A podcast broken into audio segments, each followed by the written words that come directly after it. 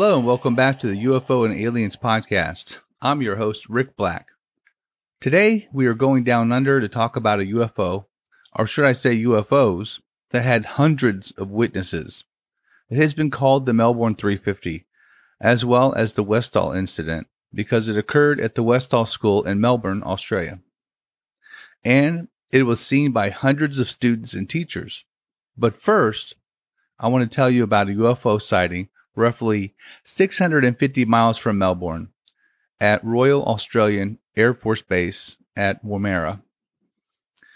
Not far from there, the British were testing nuclear weapons in the Great Victorian Desert. I have found that many UFO sightings occur around bases that have nuclear weapons, so it didn't surprise me when I found a recently released confidential report from that area. The report is dated July 24th, 1960, and it is titled Unidentified Light Wewak Area.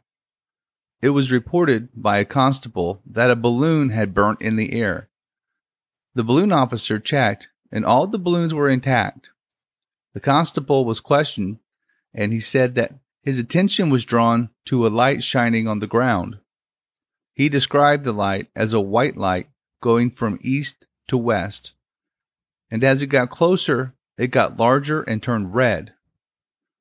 Because of where it was, he thought it was a balloon on fire, and so that's what he reported. He said it burned for 30 seconds. Another constable saw the light from a different location. He didn't see it shine on the ground. He didn't think too much about it until he received a phone call asking if he saw it. The light was observed by four other base personnel who all gave the same description. Inquiries were made to see if any firing had taken place or if anyone witnessed a meteor in the area, but no one had. Scientific personnel who would have the know how were questioned in case the light was the result of a practical joke. Assurances were given that no member of the scientific parties were responsible. Mr. Harry Turner, health physics officer, who possesses an inquiring mind, made an independent investigation and extensive calculations. He is of the opinion that the light was not the result of a natural phenomenon, but was caused by an unidentified flying object, either a cone from a satellite or a flying saucer. It is felt that all avenues of inquiry at Maralinga now have been covered and that it is not possible to positively identify the source of the light. It is felt that all avenues of inquiry at Maralinga have now been covered and that it is not possible to positively identify the source of the light. It is felt, however, that the light was the result of either a meteor or static electricity. Those last two sentences actually contradict one another. Make up your mind. Either you can identify it or you can't. If you've been listening to me, you may remember me talking briefly about a red orb hovering over the gate at Malmstrom Air Force Base in Montana in 1967, and the 10 nuclear rockets suddenly going offline. There is definitely a connection here.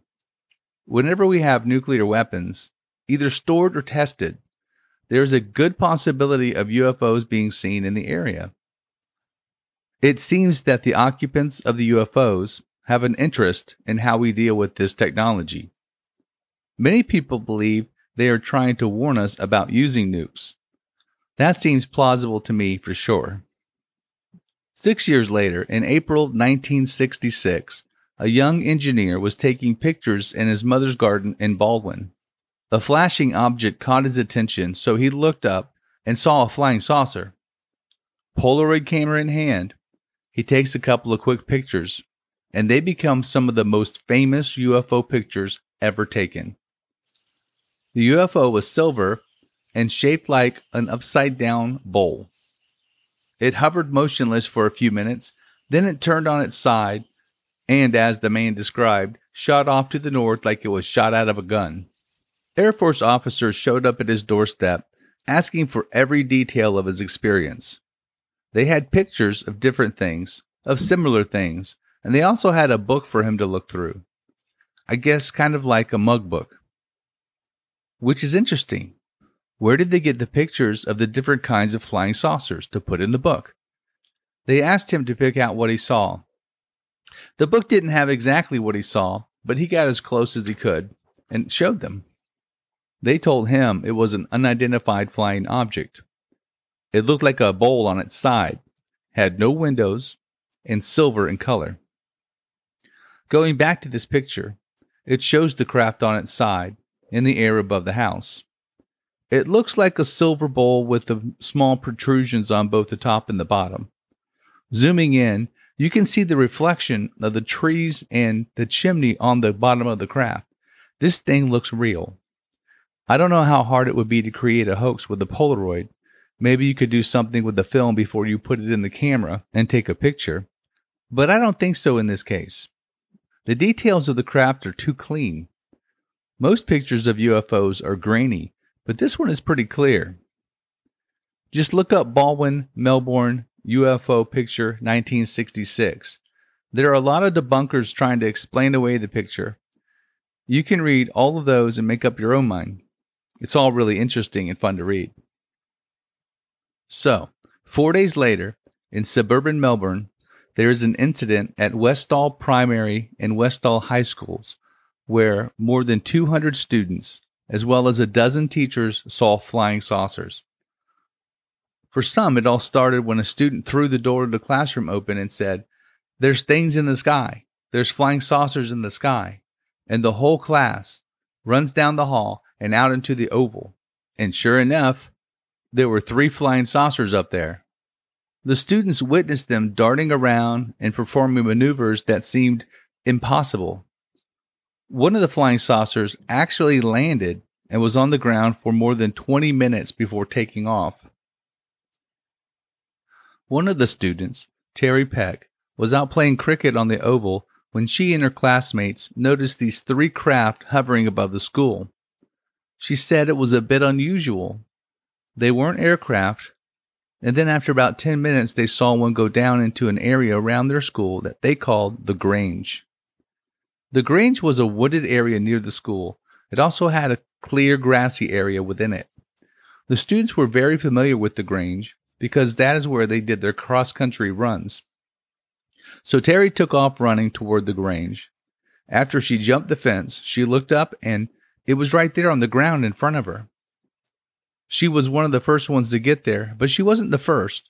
There was a little girl lying on the ground because she had fainted, and another one that was hysterical.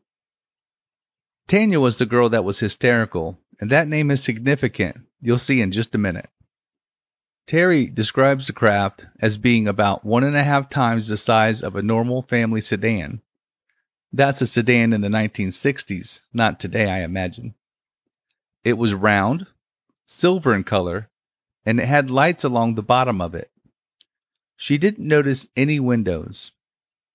It gave off a little heat, and she heard a low buzzing sound coming from it. She just looked at it, and after a few minutes, it raised up in the air about 12 feet above her head, turned on its side, and shot up into the air, disappearing almost instantly. Jackie Argent saw a flying saucer that day, but only recalls there being one. She was behind the oval with Tanya when they noticed it in the sky. It did some maneuvers which were very strange, which is why her attention was drawn to it in the first place. Then it came down over the Grange. They could see it coming down, so they took off after it. Tanya got there first and came back to Jackie screaming. So they both ran back to the school. Jackie never got to the Grange to see the UFO sitting on the ground. When they got back to the school, Tanya was taken away in an ambulance, and that's the last time Jackie ever saw her, which is really strange.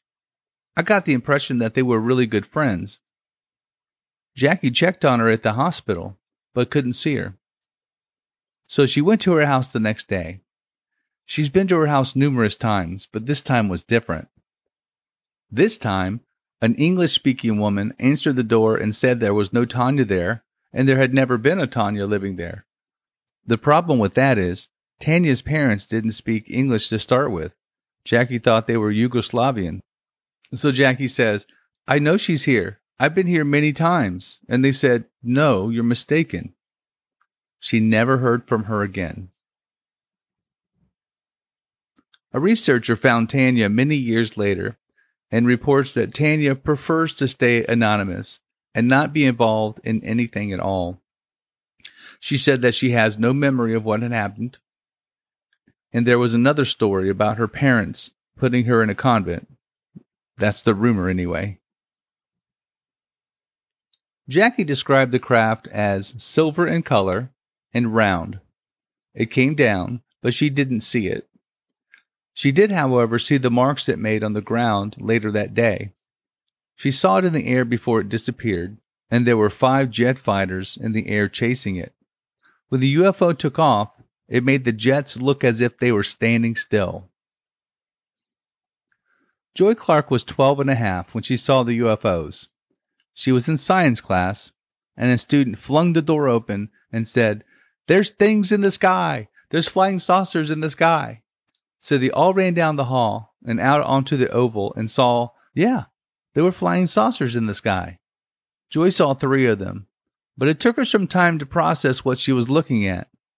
She had never seen anything like that before. She was interviewed by Channel 9 in front of the school, and a man walked up to her. He was dressed in blue, so she thought that he may have been uh, from the Air Force or a police officer. He put his hand on her shoulder and told her to stop talking and go back into the school. Then he turned around to the reporter and the cameraman and told them to both go away. Not long after the sighting, the army arrived across from the school in three jeeps. Soldiers jumped out of the back wearing camouflage gear. They were around the school for quite a while. There was a special assembly at the school where the students were all told that they hadn't seen anything. Guess what? It was a weather balloon, and all the students were told to never talk about the event. If you talk about it, you'll get into trouble. Joy got detention because she was interviewed by Channel 9. She says emphatically that it was definitely not a weather balloon. It was a UFO. They were used to seeing things in the air because they weren't that far from Moorabbin Airport. So they would see little planes flying around all the time. This wasn't like anything they'd seen before. The Air Force showed up about 25 to 30 minutes after the UFOs. People have dismissed the event as the fertile imagination of children. Really? Over 200 children having the same experience and not one of them saying anything different? They were told that flying saucers don't exist. But 50 years later, they all know what they saw, and some of them are coming forward. I guess they're going to get detention. Researcher Shane Ryan has been working on this case for 10 years. He's interviewed 96 witnesses about the flying saucers that they saw. 140 people have come to him regarding the marks left behind by the UFO. That's a lot of witnesses. But again, they were children at the time. So, what about the teachers? They were there too. Why haven't we heard from them? Well, we have. A science teacher has come forward anonymously he says, It was not a balloon. It was not a mirage. There was something physical in the sky. It was silver. It could hover. It could move slowly. It could move rapidly. Eventually, it moved to the other side of the oval and down behind some pine trees. He was not able to use his science background to give a rational explanation of the events that day at Westall School. Here's the reason the staff have remained silent after all these years. Shortly after the incident, there was a knock on his door one night, one in uniform, and they asked for his description of what he'd seen. He was then told that he hadn't seen anything, that he'd made it all up, possibly because he was drunk and they'd have to report that fact to the education department and he would lose his job. On top of that, he was told he would be prosecuted under the Official Secrets Act. And he was told that there wasn't anything there when he knew there was, and that he had to keep quiet about it. Why did he have to keep quiet? Of course, there was something there. So, was it a cover up, a top secret military program? Or was it a flying saucer? Nobody saw anyone inside these UFOs. There were no windows visible to anyone. So, based on that, you could rationalize that it could be a balloon. The HIBAL Project was a joint U.S. Australian initiative to monitor atmospheric radiation levels using large silver balloons equipped with sensors between 1960 and 1969. Keith Basterfield says a runaway balloon from HIBAL, that's high altitude balloon, project was likely the answer. Each test balloon lifted a 180 kilogram payload consisting of an air sampling and telemetry unit in a gondola and was followed by a light aircraft tasked with tracking it and triggering its 12 meter parachute via radio signal. So that would explain why witnesses saw planes in the air at the same time. But what the witnesses described doesn't quite line up with a slow moving balloon. And if one did go down on the ground, even 10 year old children will be able to tell the difference between a balloon and a disc shaped craft. In a research paper, Mr. Basterfield said a close review of all available documentation, including that searched through Freedom of Information laws, pointed to HIBAL flight number 292 as the real culprit. But despite government archival records showing the results of numerous HIBAL test flights, the paperwork for the launches for the day before Westall appear to have been lost or destroyed. Of course they are. The documents are always lost or destroyed. What is strikingly missing is a memo reporting on the actual four launches for April 1966, one of which was scheduled for April 5th, 1966, the day before Westall. So we have no official knowledge of where Flight 292 went. If this was a HIBAL balloon, then there would be documentation about this information. This occurred 50 years ago. Why is the information from the government agencies not available? In 1868, an alderman in Parramatta, New South Wales, Frederick Birmingham, spotted what he described as an arc floating in the sky before landing in Parramatta Park. On January 22, 1954, three people in Gawler, South Australia, spotted a white UFO flying overhead, followed shortly by Royal Australian Air Force jets. On January 19, 1966, a farmer from Tully, Queensland, reported seeing a large saucer shaped object as well as a so called nest of reeds in the swamp where the UFO was spotted. On October 21, 1978, 20 year old Frederick Valentik disappeared while piloting a small Cessna 182 aircraft over Bass Strait to King Island in Tasmania. Valentik was a flying saucer enthusiast and informed Melbourne Air Traffic Control he was being accompanied by an unknown craft. On January 21, 1988, a family reported seeing a UFO while traveling across a Nullarbor Plain in South Australia. The family described the object as a big glowing ball. On March 10, 1993, 69 year old Eric Thomason took a picture of a craft hovering around Maslin Beach.